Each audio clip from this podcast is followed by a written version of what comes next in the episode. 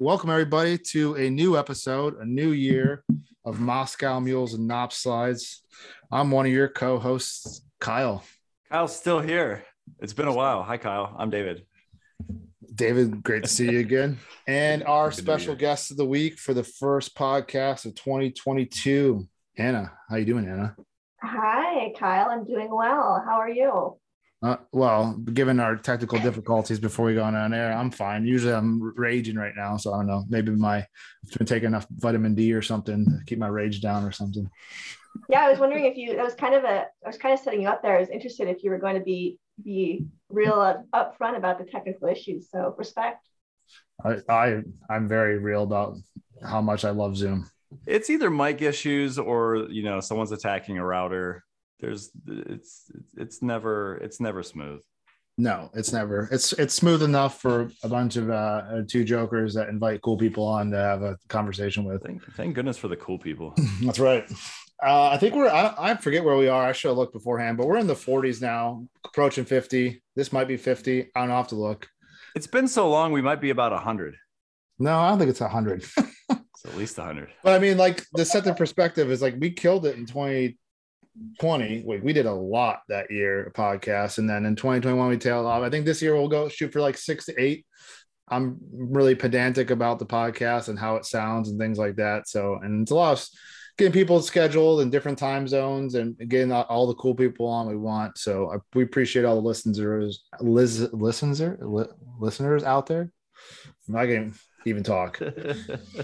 So if you're joining us for anna's podcast we are just a bunch of uh, we talk some cybersecurity we talk over drinks. Those drinks could be alcoholic beverages. We've had people that drink water. We have people that don't drink and we just talk around other things. So it's a was started out as a drinking podcast but it's more like just conversations with cool people in the field. Uh, a lot of times some of us are drinking and we usually talk about some glasses but as the guest of the week anna what are you sipping on this fine, fine evening? Yeah, so I had kind of an interesting thing happen to me during the pandemic. Pre-pandemic, I was like very much I would drink, you know, whatever was in front of me, essentially, uh, especially if it was white wine. And then once the pandemic started happening, um, and it was only like you to pick it out online, I just started only drinking Sauvignon Blancs. So for like from New Zealand, like specifically from New Zealand. So for like a year and a half, it was really all I drank. And then I was in a situation where they gave me a glass of, they were just like, do you want red or white? And I was like, white. And I took a sip of it and was like, ha, like it was just like so different than what I was used to. Uh, so true to form, I will be sipping on the Wild Song Sauvignon Blanc from Hawke's Bay 2020. Oh. Um, and I will be enjoying it from my wine glass that has a tiny shark floating in it that is also made of glass. What? Inside of it? Is it yeah. inside? Oh, that's sweet. Someone did like shark. See. It's like floating inside. Blown glass shark artwork inside. Like it's like connected to the stem. Yeah. Somehow. I bring. I got to bring it out for special occasions. I figured it would be appreciated here. We we oh. greatly appreciate the glassware. Sorry, you're wasting your special occasion on us. what? Uh. What? Why? Why New Zealand wines? Like what? What happened there? Yeah, so the grapes in New Zealand just produce a different flavor. I actually went wine tasting in California this fall because they also produce Sauvignon Blancs in California, um, and was my suspicions were confirmed. I guess the New Zealand. This is I am not a sommelier, so like I'm sure someone's going to come for me on Twitter. But uh, I find the New Zealand wines to be more sparkling, more refreshing, and have a stronger citrus profile. And Sauvignon Blancs, mm-hmm. correct me, they're drier, right? Or no? Is it like more yeah. of a dry, like I don't know. I always thought it was weird. Like, you know, yeah, does it chap your tongue? It, it's passion fruit, guava, and lime aromas.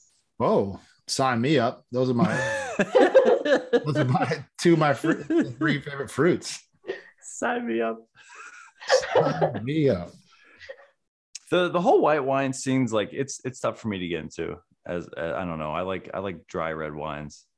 I I don't know. Uh, I I can't. I, the last time I think I may have had a New Zealand wine, it might have been a yellowtail, and that's not like you know on purpose or anything. That was just Oh no, that's Australian, isn't it? I'll see myself out. It's been a while since I've been in here. I'll I'm I'll just be over here.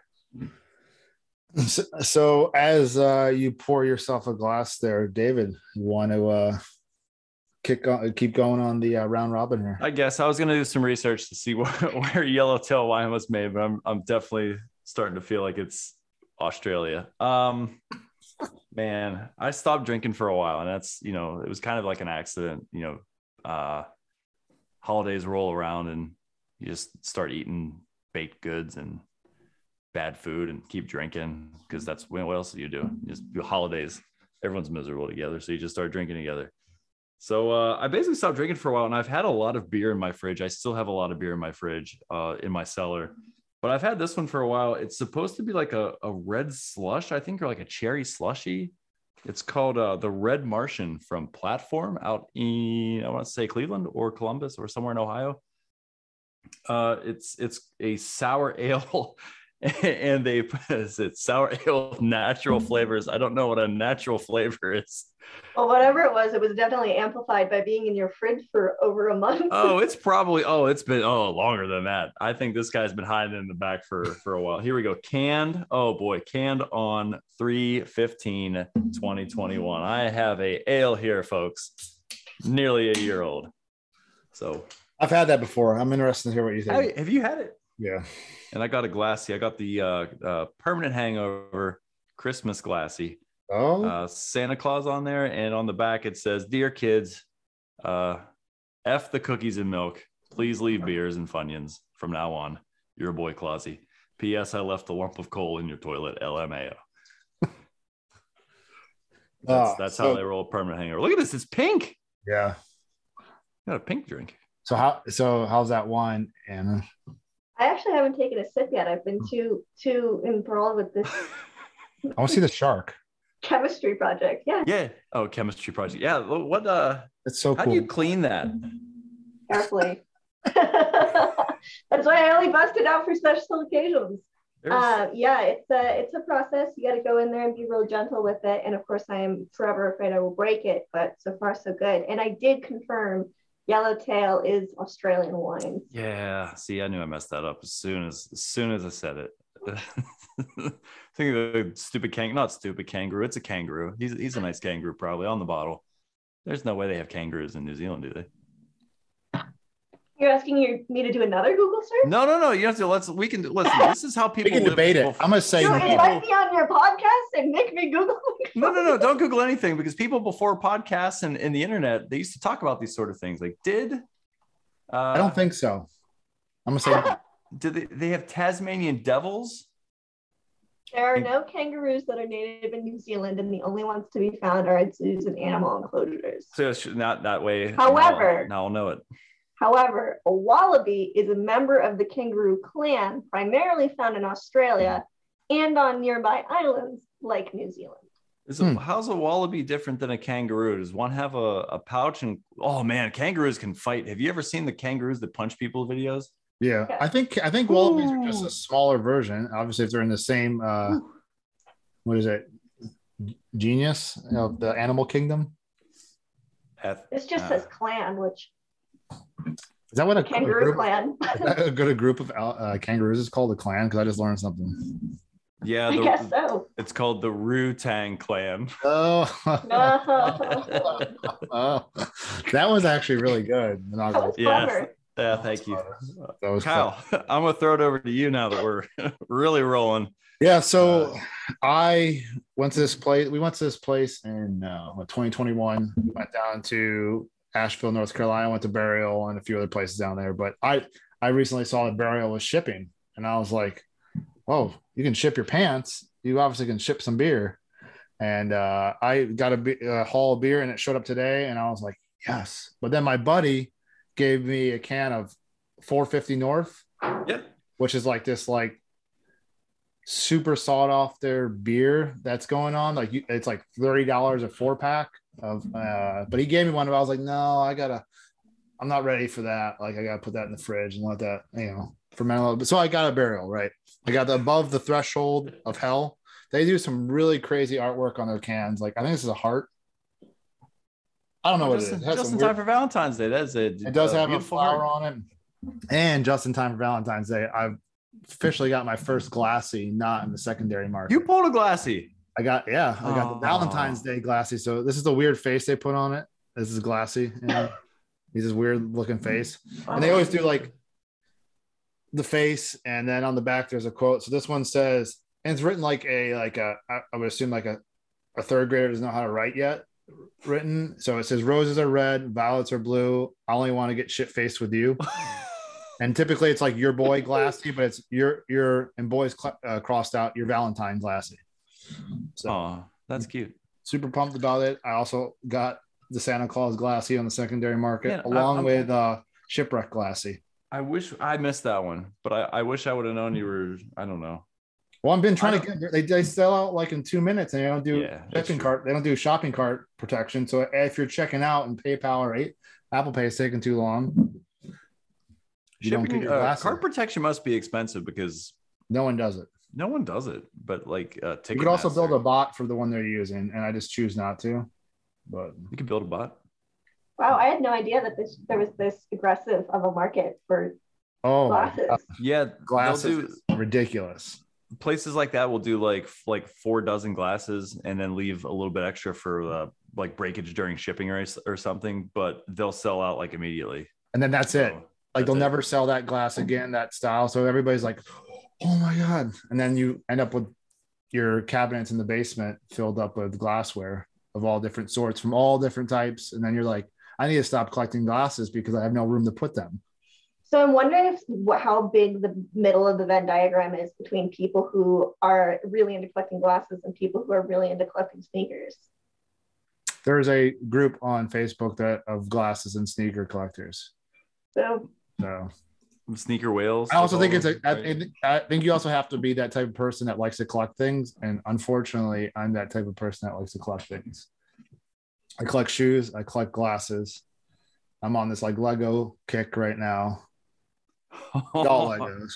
Dude, we got boxes of Legos at my house. You ought to just show up and just start building them. I have like six pairs of sunglasses. That's obnoxiously too many pairs of sunglasses that you need. I are they you look into good. beanie babies, Kyle? I, I was into baseball cards and all that back in the day, but no, I did think like at one point in time it'd be cool to have some beanie babies and flip them, and then obviously look what happens. You become those people that have a bunch of beanie babies that now are worth nothing. That's what's going to happen with uh, NFTs. I'm 100% sure of it. It's just going to be. I don't know if you like. So for some reason, I can keep getting kicked out of Twitter, and then we'll get on to the real podcast. But every time I log in, they tell me about some M- NFT thing they're doing. I'm like, stop telling me about it. I don't care. Like, I'll right click and download. You probably care. You know? I mean, you Yeah. have to care. The algorithm is telling you that you inherently do care. I wonder what what part of brain that that caring lives in. Do you want to buy an NFT, Kyle, secretly deep down? I down? buy an NFT of my chickens and ducks. You an NFT of sneakers. No, the chickens and ducks wearing sneakers. I Oh, think see? this is a winner. See, Ooh. I Oh, we I. I jokingly thought about it, but I mean, I feel like the market is going to blow up, and everybody's be like, "See, should have got into it like Bitcoin." But anyways, Is got it? down that rabbit hole. So, Anna, tell us a little about yourself. How did you get into the field of cybersecurity slash threat intelligence slash? Wait a minute. What do you do? Who are you? My name is Anna Skelton, also sometimes known as Skelly in certain circles, and I am an Intel analyst at Dragos, where I work with our buddy Kyle. Woo woo. So yeah, I have kind of an interesting, such a very boring backstory. Um, I kind of always knew that I wanted to do Intel, so I keep this by my desk so I can pull it out. But I don't know if you remember the movie Secret Agent Cody Banks. Nice, classic. So I watched this when I was like seven and was like, all right, that's it. I'm done. Like, that's what I'm going to do when I grow up. So I did kind of luck it out because my cousin also studied intelligence and went a completely different route than I did. Um, but I, so I knew where I wanted to go to school. Um, so I went to school, got my degree in intelligence, and I was doing a co op with GoDaddy. And I, you know, people say this a lot, but I just genuinely didn't had no interest in computers whatsoever. Like I just thought I had to take one cyber course for my degree. And I was so lost that I would just Google, uh, like Google image search animals wearing clothing. So, yeah. Okay. So, so I'd be sitting there for like, you know, hours at a time, like snakes wearing hats, ducks wearing dresses, like turtles dressed as hamburgers. You can Google any of these, by the way. They're still very active. Did Um, you ever find turtles in turtlenecks? No, but I found chickens in turtlenecks. Ooh. There's also some Shetland ponies that wear giant sweaters. Very cute. so I did um, I did an internship with GoDaddy while I was in school, and I was sitting in the SOC. And at one point, they were like, "Okay, well, we're going to send some people to DEF CON. Does anyone want to go?" And nobody like nobody raised their hand, and so I kind of like waited, waited, and waited. And eventually, I was like, "Well, I know I'm like the physical security pro intern, but like, can I go?" And they were like, "I mean, I guess." So me and another intern drove up to Las Vegas. Um, we had to have like a friend of a friend of a friend check us into our hotel room because we were too young. You have to be 21 to rent a hotel room in Vegas. Um, and I remember I have a very clear memory of like sitting in one of the big conference rooms in Caesar Palace and just being like, "Okay, I have no idea what is going on here, but I would like to find out." Uh, um, and hence the switch. So yeah, so I did um, done a couple different roles in an infosec, but obviously my heart has always been with intelligence, so it's always kind of been with the with the goal in mind of getting back to doing intel. Um, and so that's that's it. That's how it happened. what what's so I don't know, not not being in like I guess Intel proper. It's like what what is Intel right now in 2021? Like what kind of skills do you need? Like what are you focused on on your job or at your job? I know Dragos is a little bit more uh, specialized as far as like what their target space is, but what what what kind of things do you need to do day to day? Yeah. So one of the reasons that I always knew I wanted to work in Intel is I I think that you can certainly learn how to do intelligence, but there's also some part of it that that kind of just comes with the way that your brain works. So for me, doing intelligence is like solving a puzzle. So you get a little puzzle piece of, um, and sometimes it's like one of those kids puzzles where there's like six pieces and you're like, good. And then there's some that are like, you know, the thousand piece puzzles that are all white and you're like, okay, well, we'll talk about this in 10 years. Um, so it's just you visualizing and putting together both historical context of what has happened in the past, known capabilities of what can happen in the future, and then the current situation, and just trying to slot those all in together um, and use critical thinking and structured analytical techniques if you want to get if you really want to get into it um, Yeah. and to, to come up with conclusions and you know the the dumb way to put it is just try to predict the future How do how do you know when you're done assessing a puzzle? That's a good question, Kyle. I guess it's kind of inherent. Like it's it's the same as when you finish putting a physical puzzle piece in. Just like okay. So like I've never like with if we think about the trains thing, for example, I did a, some research on trains. I just got to a point where it was like, okay, there's this is it. Like this, it's not worth pursuing any further. So I know some people struggle with knowing when to stop, but I, I guess I'm grateful that hasn't been an issue for me. That's a that's a good point when you say about puzzles. Uh, I I feel I feel like I can definitely relate to that because that's what I've felt like in reverse engineering sometimes, where it's just like I have this thing, and I have no idea. Like I I know kind of what like the end's gonna look like, and even even saying like there's no end to it until like you just you just know or you just inherently know when you're done. But like looking at the challenges like from a puzzle is a complete awesome like perfect uh, analogy for at, at least what I do, and clearly for what you do too, is like, I, I, I don't know, like the, there are different levels of puzzles too. And I'm terrible at puzzles, but like, I can, I can look and sit and be focused on, on one particular thing for a long time also. And just kind of recognize that it's, it's, you know, you're, you're building on something and it might take, oh gosh, forever, but it, you know, maybe it won't. I, I mean, I, I think that that's still like the hard question because like you're just like we just you just know it sounds like that parent thing. It's like, but why? Yeah. Because I said so, right? You're like, but like, I guess it's, I mean, I, I think I feel the same way. You just know, but like going into it, you don't know when you're gonna be done, right? You, just, Uh-uh. you just like, well, I just know I am done, right? I mean, like just like your train example, Anna. Like you're like, I just knew I got to a point. I knew I was done. I'm like, how you, uh, my father would be like, well, how did you know that you knew you were going to know that you were done? I guess the to put it in the words of the great Greg Pullman, the juice was no longer worth the squeeze. That's that's that's and or like I always like the uh perfect perfect enemy of good, Mhm. right? You're like, this is good. Like, yeah, uh, you also get those questions like, "Hey, how's it going?" Like, I don't know, it's going. How much? uh How much longer you think you're going? You're like, I don't know, week, two weeks, could be, could be three weeks. I don't know. I don't, I don't know. Like, how long do you need me to take? Like, when? How about you tell me when you want this thing, and then we'll go from there. Story of my life right now. I'm writing a paper that I've been writing. I feel like I've been writing it forever, but I, I keep assigning myself due dates for it. And I'm like, okay, I'm going to get it done by this date. And then I just get like, it just doesn't happen that way. And I'm usually a very deadline oriented person, but it's been, Ooh. it's been a journey. As a procrastinator, you're just like, you're right there. I'm, I'm there. I'm there too. Like, yeah, just uh, it'll get done. I don't know, sometime. Don't worry about it. I have friends like I have a friend at Dragos who I'll be like, I need you to give me a deadline. Like just make something up. Like I'm not that friend. yeah, it's not Kyle. Kyle would he I feel like Kyle would be very lenient. He'd just be like, Yeah, I don't know. Just I give uh, myself deadlines with things because I, as like everybody else, I know if I don't, I won't get it done. And even then, like Anna was saying, like sometimes you're like, ah, I can push it a little bit. You know what I mean? Yeah, you can.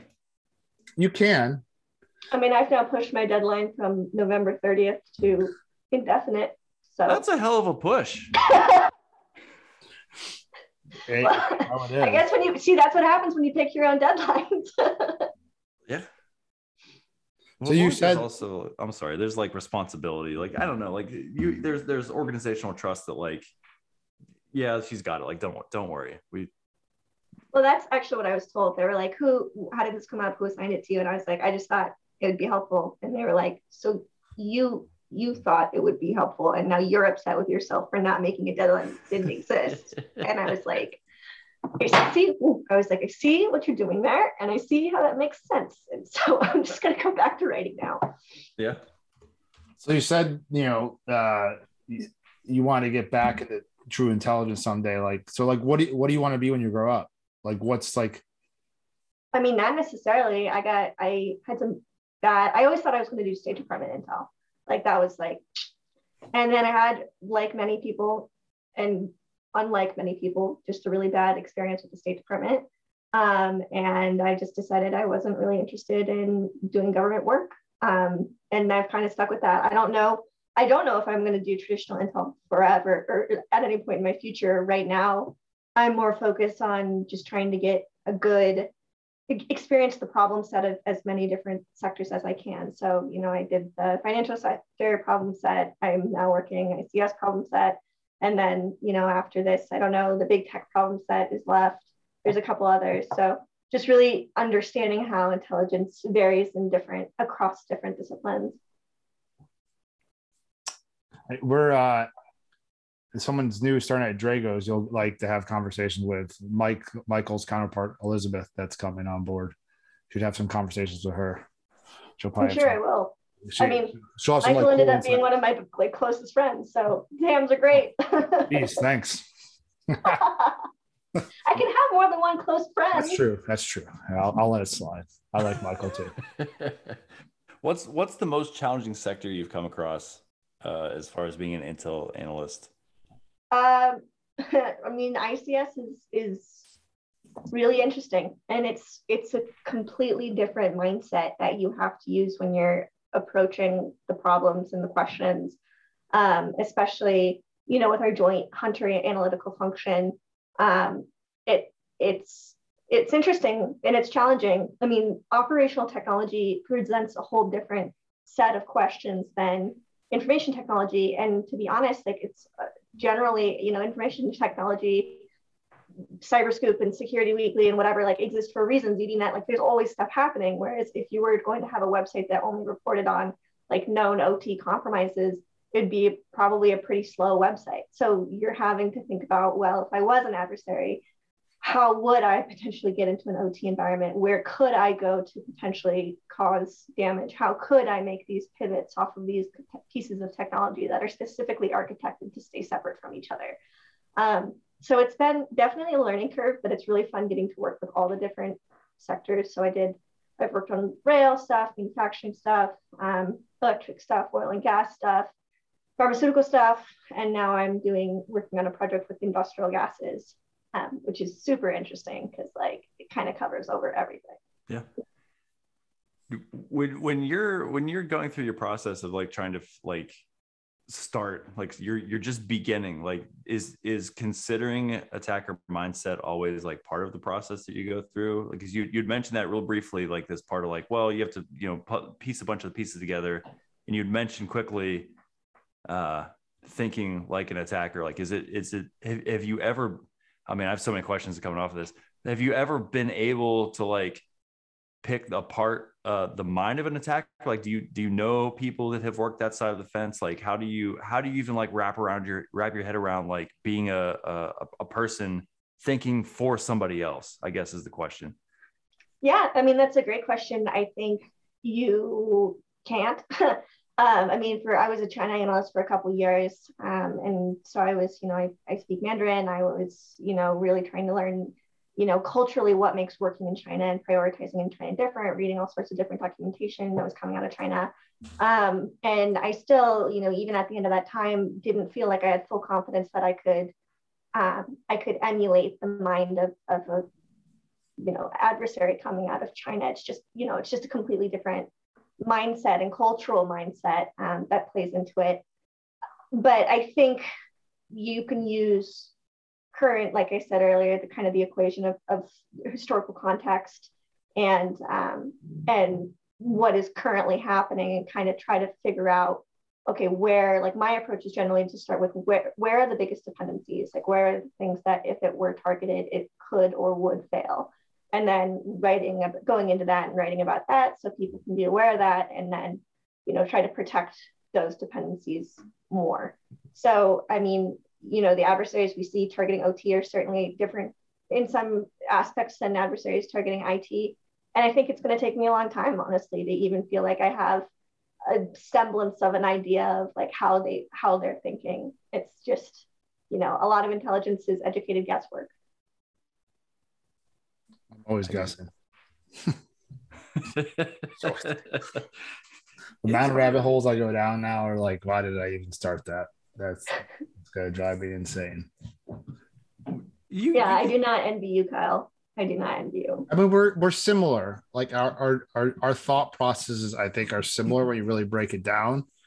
I don't see a difference between a hunter and an analyst. Like I wake up every day, I'm like, I don't even like does, the title doesn't matter. I think our our our goals are the same, and we just use f- different tools to get to our goals. Mm-hmm. I mean, it doesn't to me like we're all equals trying to do the same thing. And same thing at an organization where you have different roles to do different things, but like you still have a set of people on like tar- like focusing on Russian sets, and there's analysts and there's you know operators and all the same things that everybody has everywhere. It's just like you just have the same goal, and I, I just always think we're the same thing because I can learn just as much from anybody else that hopefully they can learn from me. It's, it, it's it's tough like like sitting and thinking i don't know i know like, thinking's like, hard. you oh my gosh reading's harder i think. What what, what learning reading yet? I'm so bad at it he's Everyone actually the one who writes the saying from the back of those glasses yeah you should oh, see spelled. It, it's probably even better. He sends. He goes did you cancel the podcast? I go, no, I didn't cancel the podcast. He goes like, and he screenshots me an email that says, looks like says the podcast is canceled. I was like, no, it's not. I got a cancellation. He's like, Can you send me a new I... invite, and I go, no, create your own. I, I told you, adult, adult in age only. I don't know how to do stuff. I try though. Made it this far in life sometimes. I'm not gonna hey, lie. 30, I'm 38 years in, man. I'm, I'm I got more to go. Just just help me along when I need it. That's all I ask. Have you are you guys familiar with the internet cat? I don't know why you would be. You have like, you know, like other people in your lives, but are you aware of the internet cats, Jean and Jorts? Can we go back to this real fast? Like, why? Why were you looking up animals in clothes? Were you bored, or you just like so yeah. bored? And I was so lost, and nothing was explained to me. Like, oh, there was oh, no okay. opportunity to ask questions. Like, okay, I don't understand this. I don't have a basic foundational knowledge. Can you try it again? in a different? Gotcha. Okay, because that's Where was that's this like, course at? Anna? Embry Riddle, Embry Riddle Aeronautical University, Ooh, Oh, nerd school. sounds Okay. that is sounds just- fancy. That is, I think that's in like West Virginia or Maryland, like right on that real weird river there. Oh, not even close, man. There's Oh. one in there's one in it's in fucking Australia, probably. that's a kangaroo Wait, as a why did you mascot. why did you pick like Maryland? Are you thinking like William and Mary? Like I don't know. Am, is there? I don't. I don't know. It's like it's in know. West Virginia along the Panhandle, isn't it? Isn't Like, it a it's panhandle? really specific that you Em- thought. Embry? Along the banks of that weird river. Like what? Holy shit! It's in Florida. Yeah, there's one in Florida Not and even there's one in. Arizona. And I went to the one in Arizona because I could have swore there was one in Maryland. It's, I mean there's a Close things one. You're just making things up now. Oh, that's They're, too like. He's like it's along the banks that one river. Like The Potomac. you were so confident in that statement. Potomac. I knew someone for the, for the record. I knew someone from Ohio. I, I'm on I'm throwing my home state underneath it. They used to call the Pot- Potomac the Potomac, and I was like, "We're like, excuse me, what? The Potomac River, uh, you know, outside of Maryland." We're like, "What? What? Wait, what river?" Yeah, the Potomac. Oh, good times. Dude, I. ah, sorry. what are you googling now? How Uh, I'm I'm trying to find out how many Embry Riddle universities there are. She I just could've told you. they were- two. It's like the University of Phoenix online, Arizona campus. I don't know. It's what- there is Whatever. there is an online thing. So it's a really popular school for people who are either wanting to go into the military or coming out of the military. Um Oh, I thought it was for people who wanted to fly airplanes no, or fix I mean- airplanes. Get some but like you, you if you want to be like an air force pilot for example and you go to embry riddle and they train you how to be an air an airline pilot and then you go into the air force because you're in ROTC or whatever um, they won't accept your training. You have to be completely retrained. So it's kind of an ineffective way that if you want to pursue like that specific route. But it does have it had like huge huge huge ROTC population um, and huge vet population as well Did you ever consider doing that when you were finding penguins and jorts? Were you ever like, I should just quit this thing and just not even like Intel? Were you ever just like, I'm I I don't think I'm doing the right thing. I just I need to go, I need to go find myself. And this isn't it. Like not not not the computer. The computer's not the thing. Google's not the thing. I'm done. I'm out. Did you ever just want to like, do something else? I've always wanted to do this like no That's joke good. yeah it's a weird thing i mean i'm i'm definitely the outlier in that but um secret agent cody banks don't lie No, see, that, I don't think you're an outlier when it comes down to it. uh-uh. Like I think there's a lot of people that uh, like like I'm going to do this, and that's what they pursue out. Like I knew I wanted to work for a three letter agency back when I was like 18. Yeah, I think I me too. probably I saw uh what's the Will Smith movie with you know about NSA? Independence Day, No, Wild Wild West. yes, that one. yeah. But like that's you know I mean I think a lot of people have that sort of similar path. But interesting. I had that. Yeah, I'm, I'm with you. I did the same thing where it was just like, I'm, I know what I want to do, but I don't know exactly what it is. And then it just kind of comes to you at some point. yeah i mean i'm you know i definitely thought i was going to do more traditional intelligence so my big uh, switch up i guess was ending up you know just click clacking around every day Do you remember the talk you saw at DEF CON that you were like, huh, it, no i mean really I- what the I topic it was about at the very beginning actually i do. It was about um it was not the chris guy but it, was somebody talking about um hacking like small cessnas and air Huh. traffic stuff. Um and so yeah and, and obviously that was highly applicable to me because like i knew all these pilots and you know would go up in these planes the pilots would um, they'd have you know be they'd have to pay for flight hours anyway and so it didn't it wasn't expensive to bring me along so i got to go up and fly so i definitely had a vested interest Was that the talk that I'm trying to remember? Because I remember I've seen something that like whoever was let me google that for you kyle no, well, no, let's play, let's play no Google involved. Wasn't it about like someone did something where they plotted out all the FBI planes that were flying over like Yeah. certain cities and like i they think that's plotted what it was Okay, it was really cool. They did Baltimore I know they did like, and they were Yeah, able they did that Baltimore one during the the riots, that happened riots there. Yeah. Yeah. there was stuff that going on. Like they were able to determine because the tail wing and then using the free frequencies that come over and, and plotting Mhm. that out and then using Google Maps to plot that. I was like, hey, that's cool weird. ass- An airplane that's just driving in circles over top of the group of people that are running around or out in the streets. Well, I Hmm. mean, that's like down this way in the Pittsburgh area. Every now and then you'll see like, you know, this the C 130s or C 17s fly over, like doing touchdowns and like out the airport. Or Mhm. like every now and then you see like three, you know, Blackhawks going like chopping by. I knew we were, that was my that was my helicopter. That was a good helicopter. Chugging It's through a the very nice helicopter. Um, I so I grew up at high elevation in in kind of around the Vail area. Um, and the British Air Force used to train at our small regional airport because the conditions were really similar to Afghanistan. Um, so still to this day, I'll be up there and you'll just see these like huge aircraft carriers. Like we have this jumbo runway because it has to support all this stuff. And so you'll be like just chilling and all of a sudden you hear it coming. It's like, so loud. And you're like, oh my God, here they come again. Right over the house, like, you know, like less than a thousand feet above you, these giant planes coming in to do touching down. Yeah, it's interesting. I, I love watching those. Yeah, I, I think air shows are some of the coolest. I, I was down in uh, Snowshoe, West Virginia, which is like in this blackout zone, even down yeah. like just outside DC, four hours, Pittsburgh about three and a half. But we were out in there for a summer for a wedding, like in August, and all of a sudden you just hear like these two jets like in a distance, and they literally like fly over like straight like Top Gun style, like turn upside down and like peel over the crowd, like over like the top of the mountain, mountain in quotes, right? but uh I was like, oh, so cool. And this was like, I was like 35. I was like, this is still still cool.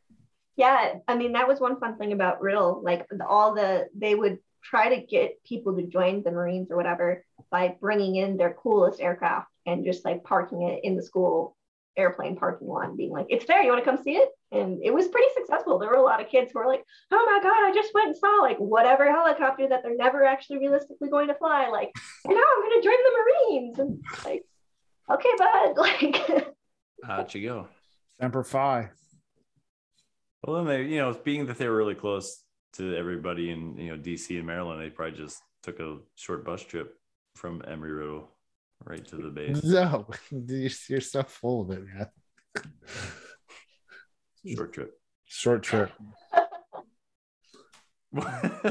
So some stuff I know you're working on some stuff. I know something just dropped today, and I know people won't be listening to this today, but when they do listen, uh, what's some what's some stuff you're working on?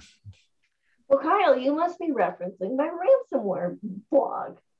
Um, Kyle and I actually gave a talk together. Um, oh, true about ransomware in September to the C- CTA, whatever.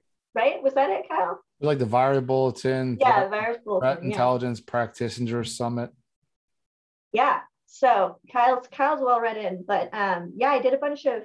I started looking at um, just different stuff on the dark web where victim information was being posted and aggregating it all and analyzing it for trend. And definitely some interesting stuff came up. Um, Lockbit 2.0 retooled in July and or in, June, so they kind of came with the vengeance for Conti, who was the leader at the time, and just kind of took off. Um, and now they have significantly more victims, ICS and other than than Conti has. And then there's some other, I won't get too into it. And if you want to learn more, you should read my blog, Dragos website. It's public. Um, but what's the uh, URL? Do you have like a sh- like a Bitly or something, or like what do I type in to get there? Ex- other than Just like type in type Dragos it into blogs. Google. Yeah, see, that's what happens. Dragos ransomware blog. You don't even L- need the ransomware part. Well, well, I mean, you might by the time this airs, Dragos somebody else may blog. have. Should I type in uh Anna? Oh, see, look, you're the first hit. Oh man. Oh, oh. www. you're rocking it. This is great. Look at that picture. You guys look so professional. Unbelievable. Wait, there's pictures. Oh yeah, yeah, Yeah. pictures and stuff, man. Your Oh. picture gets posted when you post a blog, Kyle. Cool. Didn't know that. Kyle likes beer glasses and is a blue belt. In jiu-jitsu. You're looking at the wrong thing. There's a blog that just came out today. She, she wrote. Yeah, but it has my picture on it. I think he's looking at the right. Is there nice graphics? Are there pretty graphics? I'm not there yet. I'm Oh. still I'm still on the Kyle and Anna one. He's on, he's Oh. on our virus bulletin one. Yeah. I see. All right. Yeah, I'm thinking too far in the future. Ransom. Hold on. Two nine twenty two. Dragos ICSOT ransomware analytics. Dragos. For mm, like a dragon. It's Like a dragon, Dragon. not a dragon. Dragos. Hold on. Let me back up. I don't want to disrespect Dragos. company. Dragos. It's an A. Dragos. Dragos or goes? Dragos. Dragos. Ghosts. Gotcha. Dragos. Dragos. So so how much how much ransomware did you have to look at to build this? This looks crazy. And how much like how much data do you have to look through? Like, I don't know. I feel like you have to have so many signatures to, to kind of figure this stuff out. Like you have stuff that does that for you, or are you trying to like splunk your way through success here? See those eyeballs. I know. I just don't like the question We don't really talk comes about down sources to- and methods, Yeah, David. see, You can't you talk could about just sources cut and it. methods. See, you just cut it out. Like, I'm not cutting it out. no, we can cut it out. So you're oh, it, ah, number. th- Never mind. I'm just. I don't understand how y'all do this, and then just like, well, that's it. That's the data. It's all there, guys. We had it on. It's It's on- all publicly on the available if you know where to look for it. I'm looking at the references. David doesn't know what the dark web is, and don't even get him started on what Discord is. Oh my gosh. So he's Join like my- your he's like your grandma that knows how to like check her Oh email. no, my, my grandma probably knows what Discord is. And she's 102, so I'll be Oh. waiting for David's I'm never gonna he's I, someone I get suggestions to do, join Telegram. I don't know what that is. I thought that was old technology telegrams. I thought that's what that was. And then they want me to like uh what's the next thing I get? I get uh the discords, I get the twitches. You sound like it, like a kind of like a like I get the discords, Oh I my the gosh. twitches. I, they they uh, everything just shows up and I don't I don't want it. I don't know what it is. Slack, Slack's hard for me. And I know what that is. Every day he fights a battle. Fights. Oh, there's no fight. It's just basically I've given up at this point. So when you're not uh, intelligent analyzing ransomware, what are some hobbies? What are some things you like to do every now and then? Yeah, It keeps well, you sane, as I like to say. My hobbies keep me as insane, but sometimes. let me sometimes see if I can like scoot back far enough here. I have some giant canvases right now. I just went through and put the um, they had they I painted them. Then I moved and I wanted to do something different, so I painted over them. And now I'm going to redo the project. So that's that's coming up in the wings. Yes, like what kind of paint? Like water watercolor acrylics. acrylics. generally. I mean, I, I watercolor. I actually would like watercolor pens. Um, those can be a lot of fun. Done some cool, cool pieces with those. When you say Uh, pieces, like what are you what are you doing? Are you like yeah, are realism? Like uh, I'm trying to think like tattoo, like like realism. Or are you doing like uh uh you know, I don't know impressionism? I don't, no, I'm not even go down the other routes because I don't even know. Yes, I am an impressionist artist. No, I like when it's done, do I know it's a flower? Or are you gonna tell me it's a flower because it like you know has the It colors? of the feels like a flower. yeah, it No, like- I mean, I, I actually, I did. It's funny you say flower specifically because I, I do have an interest in, um, in botany graphics, I guess you could call it, or illustrations. Um, but no, I mean, I, I'm not that talented of an artist, so generally, it's it's more of just like the idea behind it than it is the actual output. So, for example, um, at my old apartment, it was a very strong Pendleton blanket theme. I don't know if you've ever seen a Pendleton blanket. If not, I'm sure David will Google a picture for you. Um, they have a lot of triangles on them.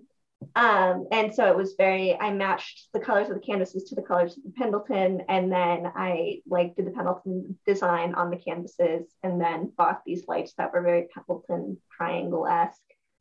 And so now I live in this apartment that only you can see there's no overhead lighting. I only have these like wonky like side lights. The only way to turn them on, by the way, is this light switch that you can see. So you have to walk all the way into the room in the dark before you can turn on the lights. Just like a fun, fun, fun feature. Um, but I'm I'm switching up, switching it up. I'm gonna do more of a sort of pastel beachy situation, more calm vibes this time around. all about So the calm I- vibes. As a person that doesn't like change and also like I don't know, hates watching something they spent hours on be destroyed. How can you just paint over top of your previous painting and not just like keep it ruthlessly. Just no. I mean, I don't know. It's life is a life is a constant state of change. I would hate to be afraid of change. It's really stressful. Oh no. Oh. You're correct. You are so correct. No, I mean, I, I see what you're saying. I don't know. I mean, I think, I guess I have enough other projects where there is, like, I still have pictures of all the paintings. I even have pictures of when I was, oh, we have a visitor. I even have pictures of all the um, paintings when I was going back through them um, and painting over them and thought it looked cool. So I took pictures. So I guess for me, that's enough of a memory. Like I just have to hope the iCloud never dies. Um, and I do other physical projects that have like, for instance, there's a bunch of stuff on top of it, but like I knit or like I'll paint. Um, I'll paint when once I painted a map of the world on a fishbowl I got a thrift store and put a light in it and made like a lamp that was like a map of the world. So, and like stuff like that, I, I'm not going to paint over because there's not really any point. But yeah, so I do, I do some art stuff. Um, I start but do not finish a lot of work related reading. I start and successfully finish a lot of non-work related reading. Um, I spend a lot of time outside. I'm really into skiing, both alpine and cross country. Um, I mean, obviously, like everybody, my life has changed significantly over the last two years. So I used to do a lot of international travel. Um, haven't done that, but looking forward to potentially starting that up again. Never. Um, Starting that uh, happen. Never. We're, we're getting yeah, there. hopefully. I'm, I'm almost like not gonna get my passport, and then I just heard about there was something in in Brussels that like would have been cool to go to, and I was like, well, don't have my passport, so can't go to that. We go, Kyle.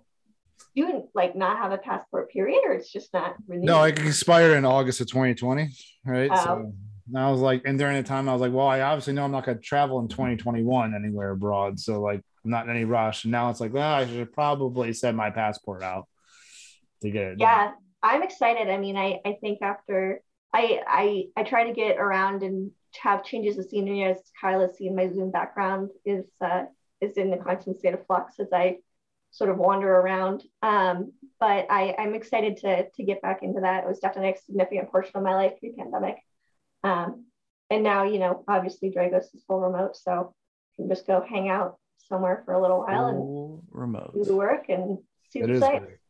It we have, great. we have weird restrictions here where they're like, well, we don't have a business presence in so many states. So if you decide to go to certain states and stay there for a certain amount of time, then we have problems.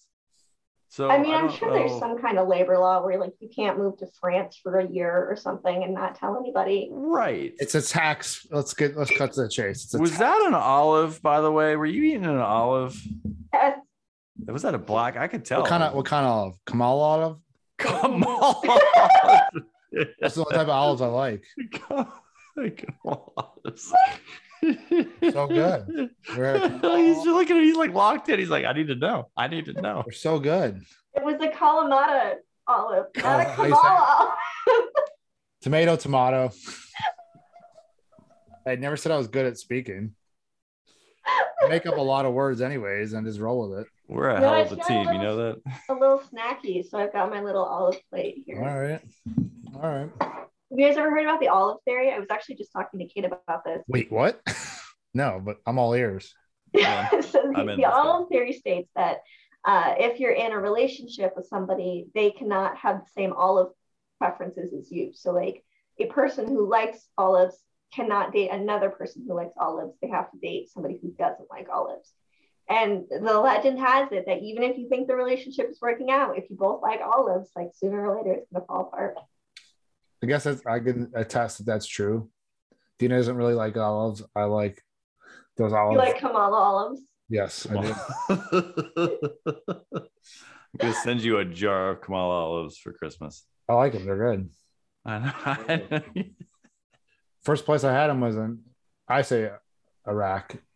That's where I've had them originally. Is They're in the dates. Or the first place I ever had those two types of things. Dates? You'd never had a date until you had. I don't think I had a date until I went to Israel. They're so good over there. They roll in have the a- coconut. Oh man. I didn't have a date until college. Yeah. Ah, but a ding. Surprise. Just like your Wu Tang playing. Yeah. We're gonna learn a lot about Australia this year. I can tell. Yeah, we, we Maybe have. that's where I'll go. I. That's the only reason for me to get my passport is to like potentially go to our offices in Australia. Dude, I don't think anybody wants to go there. They don't. They're they're really strict right now. Now, It's now really that hard they to get like there. they dropped everything. I thought like they they? were like, yeah, that's why that's why uh, one of our coworkers down there said that they were to quote Beyblading the shit out of COVID because they had had these restrictions for so long and they lifted everything Beyblading the shit out of everything. out of COVID. What does that mean?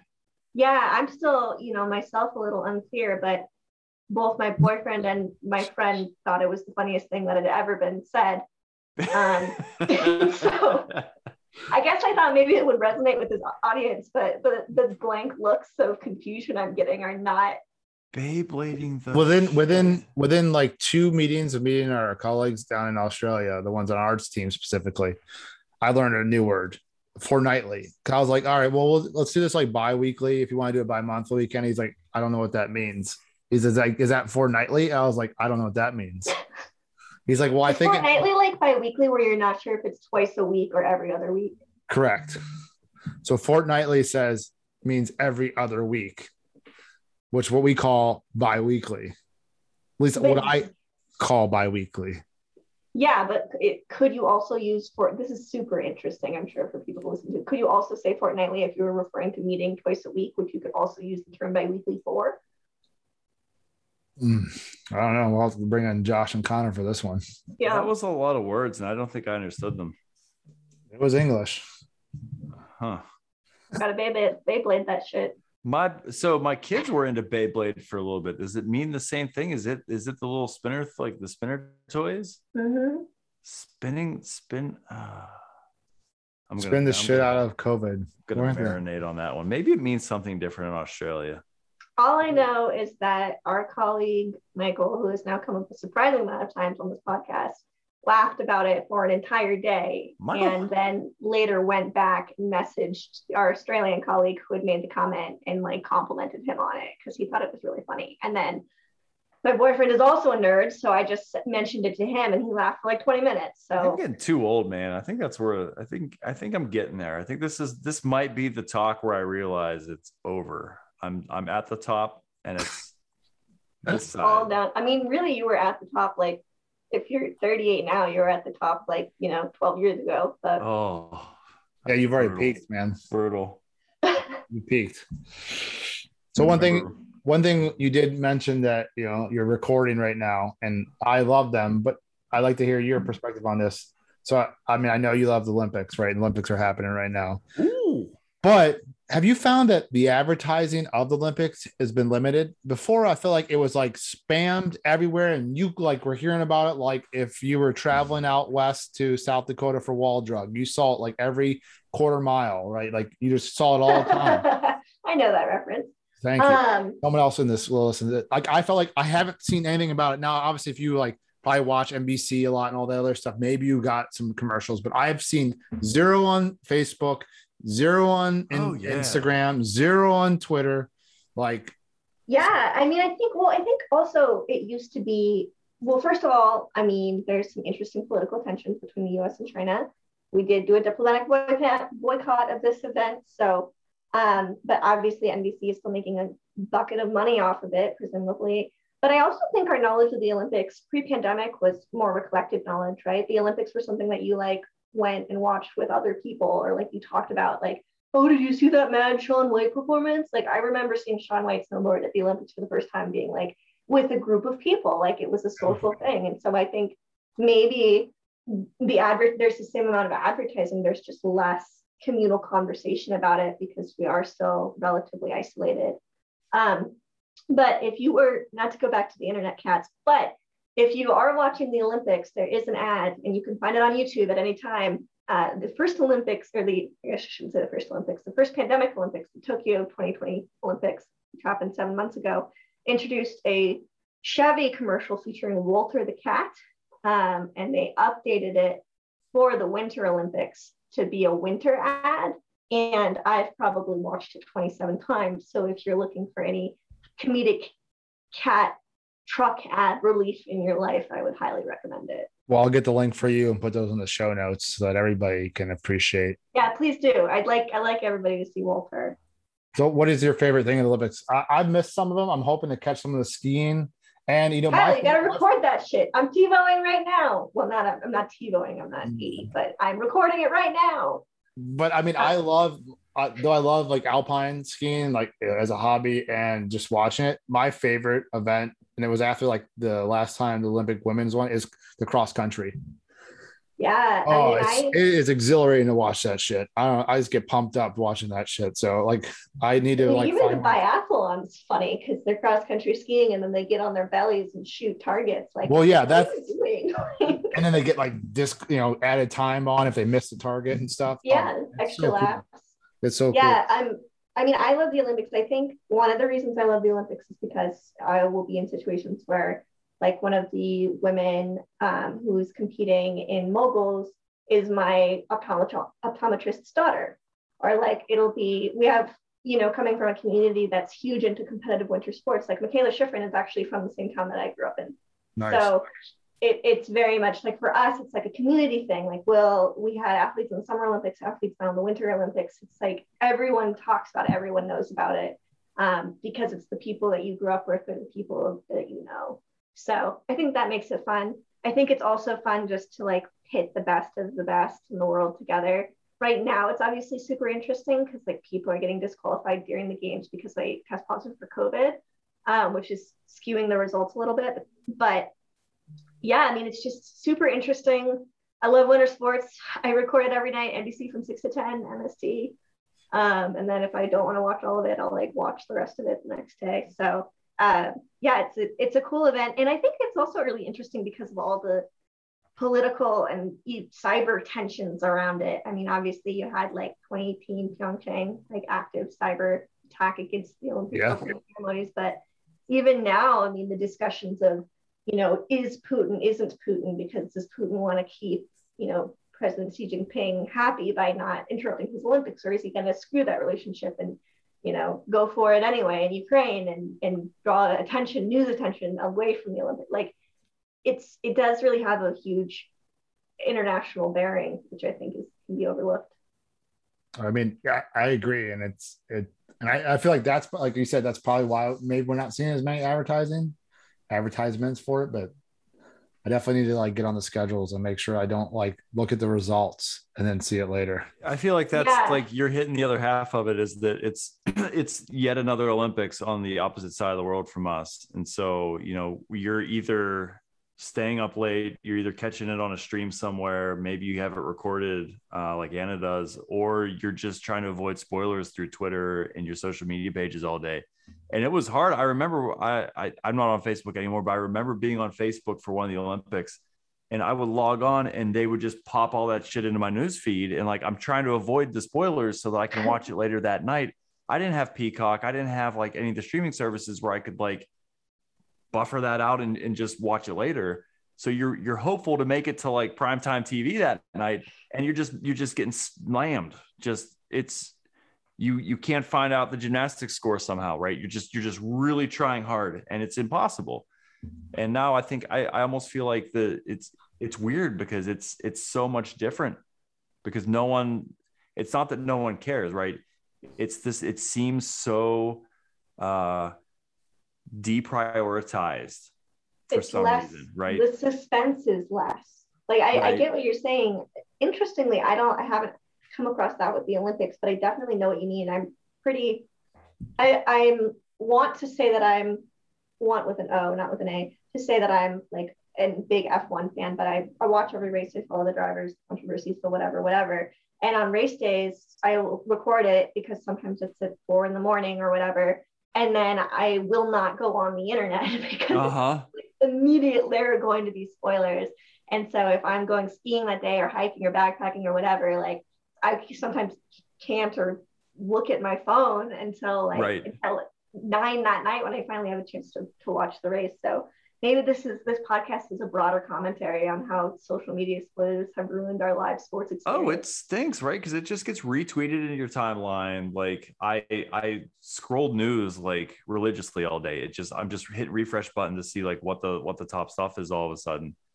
And that that will inherently pop up. It's gonna be it's gonna be sports. Like there's just a gigantic section of my news feed that is just sports and I can't avoid. I I saw that you know a bunch of people got or someone got disqualified in figure skating for or no potentially Don't spoil it for, for, me. Right. Sorry. Well, this was yesterday, right? So this is maybe yesterday's news. I don't I don't know based on the timeline, but like I don't know. Some dude threw a I don't know, whatever. It it just stinks. It stinks. Oh, I, I, wish that. everything was that on was... my timeline, right? I'm a very spoiled second child and I want things on my timeline, not anybody else's.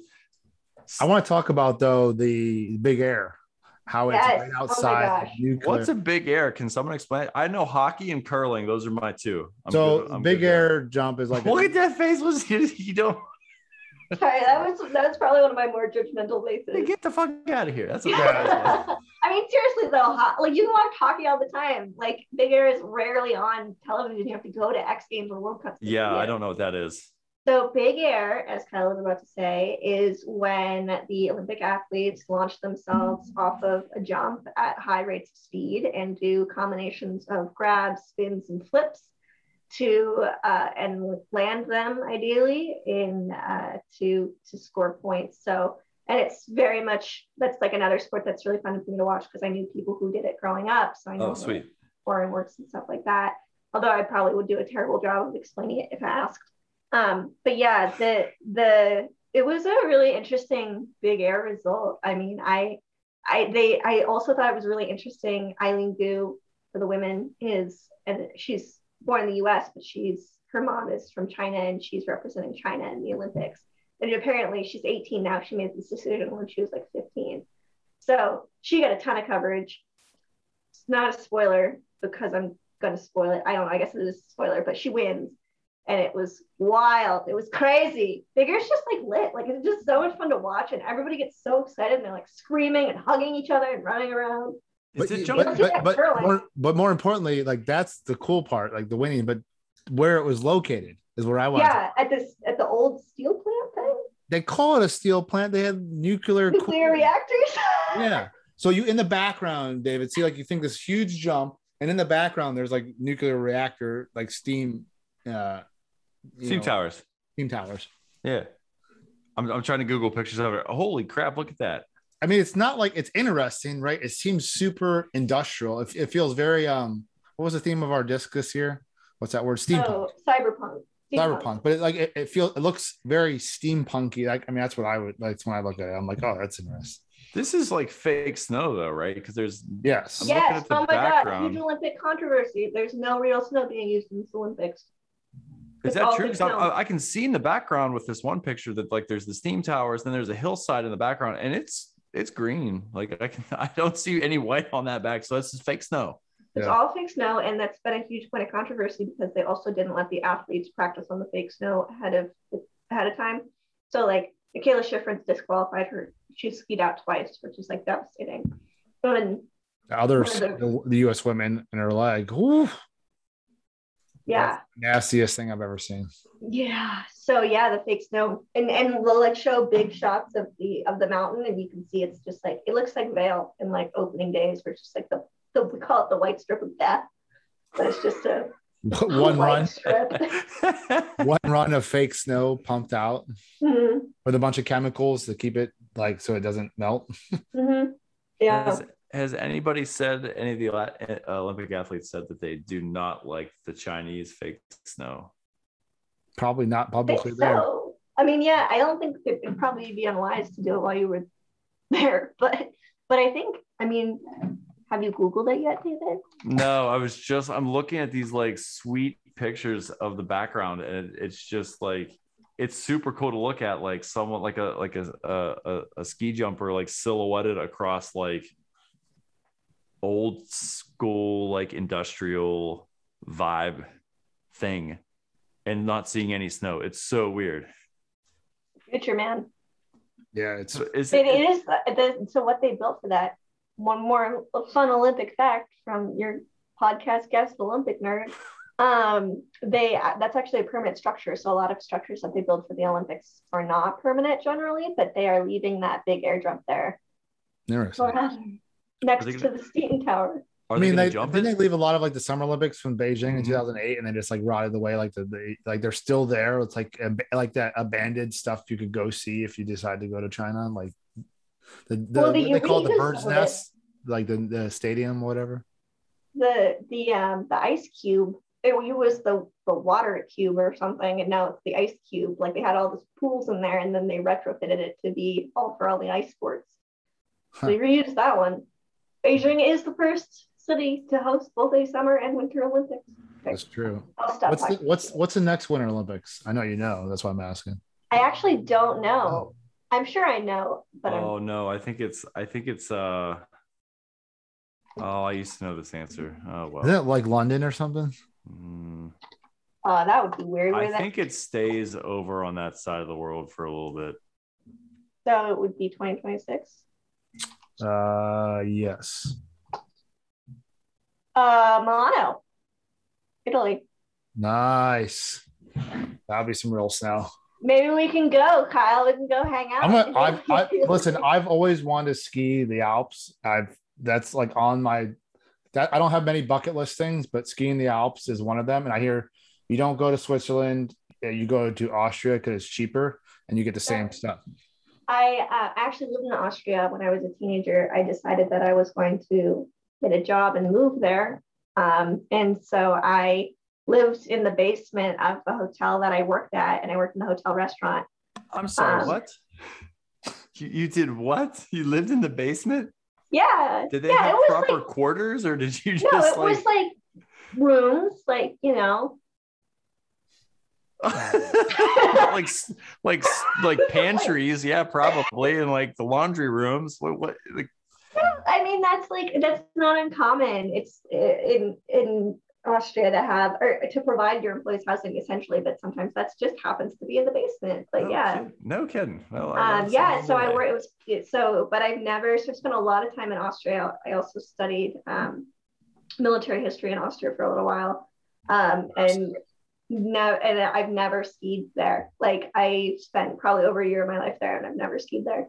Oh, well, we should do a Dragos trip once they build out Europe a little bit. And I think we need to start doing ski trips next year. Like I've been talking about that. I know it was a defunct, defunct one this year, but I I think, I might come hang out with you when you're over here. yeah, But I mean, I just feel bad because like Michael. Anyway, this is like yeah. I mean, the mean, guys scheduled your trips at the same time. well, yeah, I didn't realize when uh, Michael was going, and I was like, come to Aspen for a day. And he's like, well, I'm like, just come to Aspen. I'll ski with you for a day. Won't leave you behind.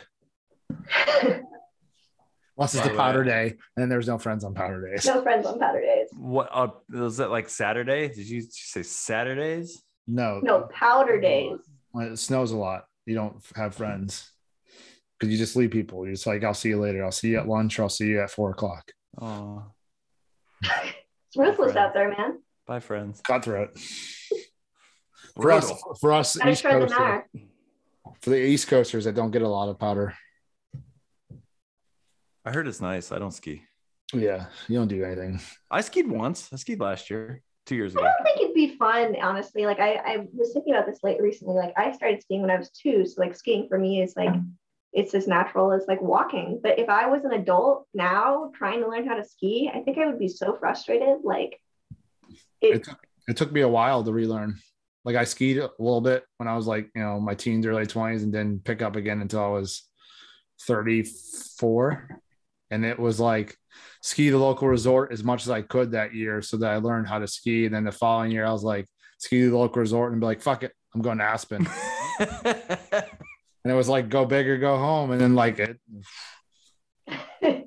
yeah, and the following year was like, ski local resort, do Aspen and go backcountry. And that was like, what did I decide to do?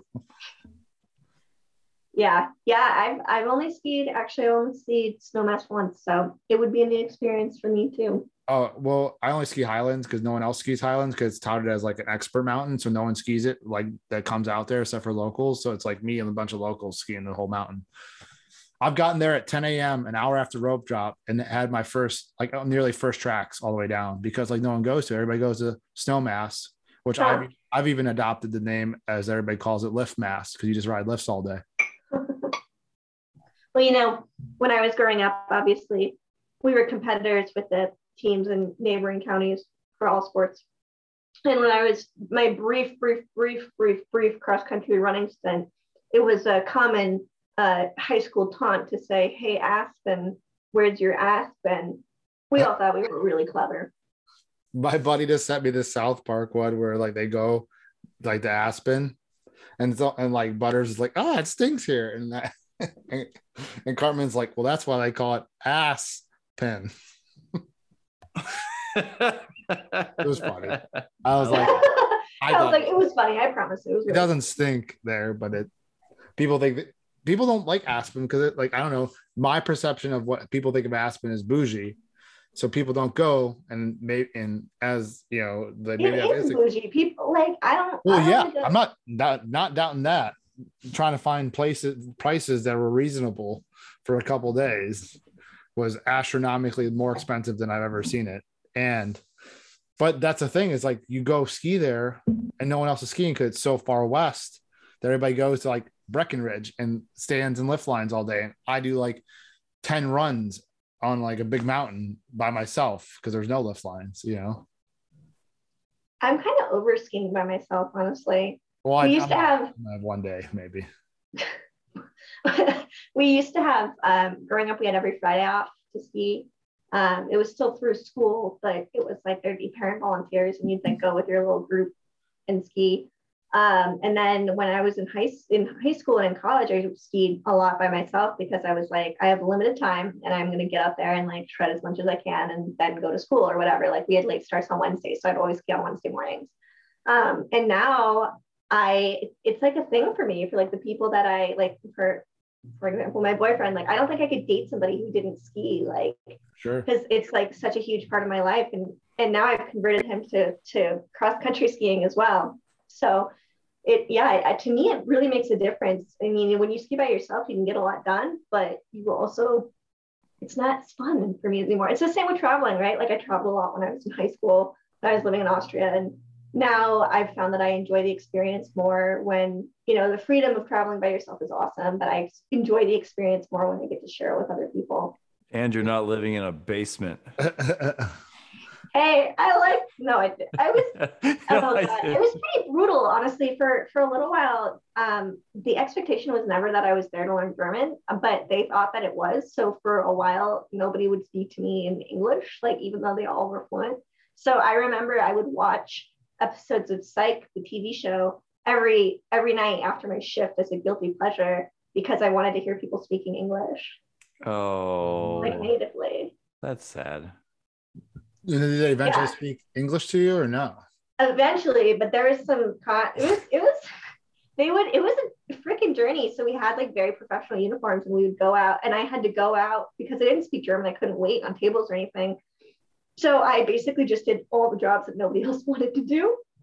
So like I would go out at 6 a.m. every morning. Usually it's raining because it's Austria in my full uniform with my giant apron, and I would pick wildflowers on the mountain. Like I would just hike around the mountain in full uniform and pick wildflowers. And then I would come inside, and I only had one other uniform, so I I'd run downstairs to my basement really quickly, switch out, put my put my wet clothes, they're soaking wet on the heater to dry out, so I can use them the next day. Put on my uniform and go back upstairs. Um, and they had they had like a list where if you broke a plate or something, you had to like put your name on the list. And another one of the things that I did because it was like the groundwork was I would either actually man the dishwasher in once again my full formal uniform, or I would like polish glasses. And so naturally I broke a bunch of shit, and then my name was all you know what I that would do? list. I'd write on someone else's name, the person Yep. that I didn't like the most. I'd be like, yeah, old uh, what's his face? Lars over there. He broke the other ones. Let's see him. Fucking Lars, man. All he does is he comes in here and he just breaks dishes.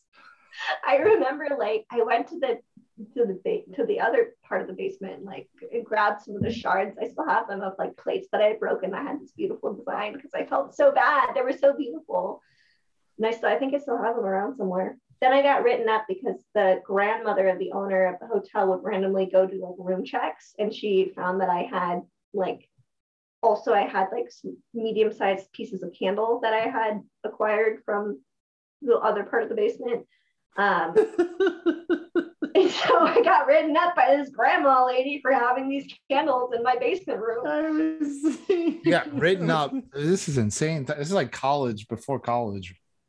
And I, I mean, there were real, like, genuine adults working there. If you had to rate this time of, of your life on a scale of one to 10, where would you put it? God, like a three. I mean, honestly, it was a terrible time. I remember like there was a time when they switched the Wi-Fi password and didn't tell me, and I didn't have cell service, and so I couldn't I couldn't talk to any anyone in the U.S.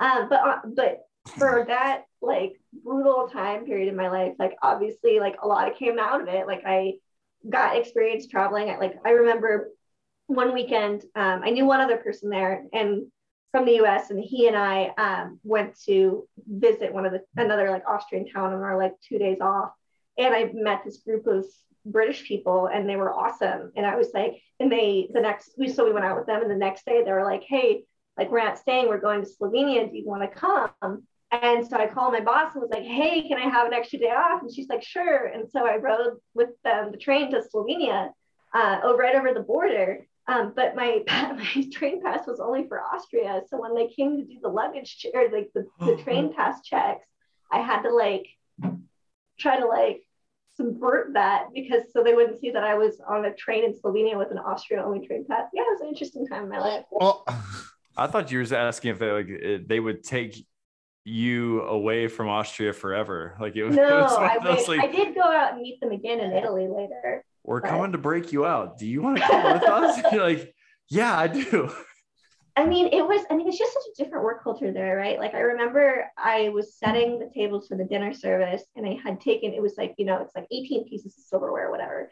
And I had taken a picture of it, of a completed one. So I knew what to reference. And they came in and just started like yelling at me for using my phone. And I was like, but it's, I don't, I, I have, I don't, it's just a, uh, but yeah, I, I love uh, nothing but love for Austria. Um, and looking forward to going back and spending more time there someday. Yes, that's right. Just ski the Nar.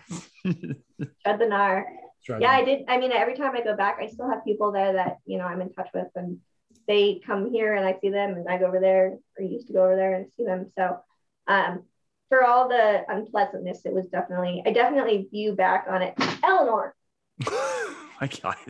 Did you see? Did you hear her meow? Her response. I will feed you when it's dinner time. Go on.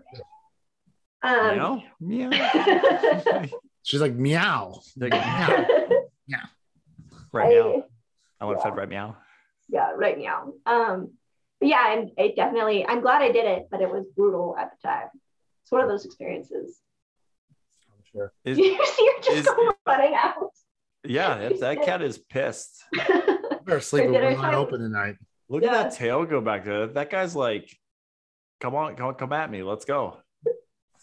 Yeah, she has a lot of personality. You know I mean? Thank you. Ah. Ah. Yeah. So we're at that uh golden uh. time period where I think it's like a solid podcast. And but uh in in sort of closing, and uh how how do you want people to get a hold of you if they want to if you want them to get a hold of you? Or do you want just to perform OSINT and figure it out themselves? No, I'll just make it easy for everybody. You can find me on Twitter. My handle is Skeletor Skelton. Um, just Skeletor, like the Skeletor, you know, villain, and then Skelton, which is my last name and spelled exactly how it sounds. Um, but yeah, I mean, feel free to reach out if you have questions about ICS threat intel. The Terror Cat has returned you can see her jumping around. like like we're we're not gonna post videos of this, but like this cat is is like uh he's pissed. It's pissed. He's like, you uh changed the times up and you didn't tell me. It just like showed up in the back of the room to over by those paintings she was talking about earlier and just like smacked the shit out of one of them. I'm, I'm i think it's oh, just oh, oh, look at that. Oh my god, it's jumping. What is gymnastics going on in here? Is, is, that catnip? Is your cat high? No, that is that's just uh, tissue paper. She's just a loon. Don't do drugs, kids. Uh, Well, tissue paper. uh, you know, we'll I'll add all those things in the show notes anyways. But uh it's it's been a pleasure having you on as the first uh podcast of the year. And uh thank you again, Anna, aka Skelly. Appreciate your time. And uh Hey, thank you. back- to yeah. bring, to bring back what we always used to do when we had podcasts uh with empty glasses, uh stay thirsty, everybody. Cheers.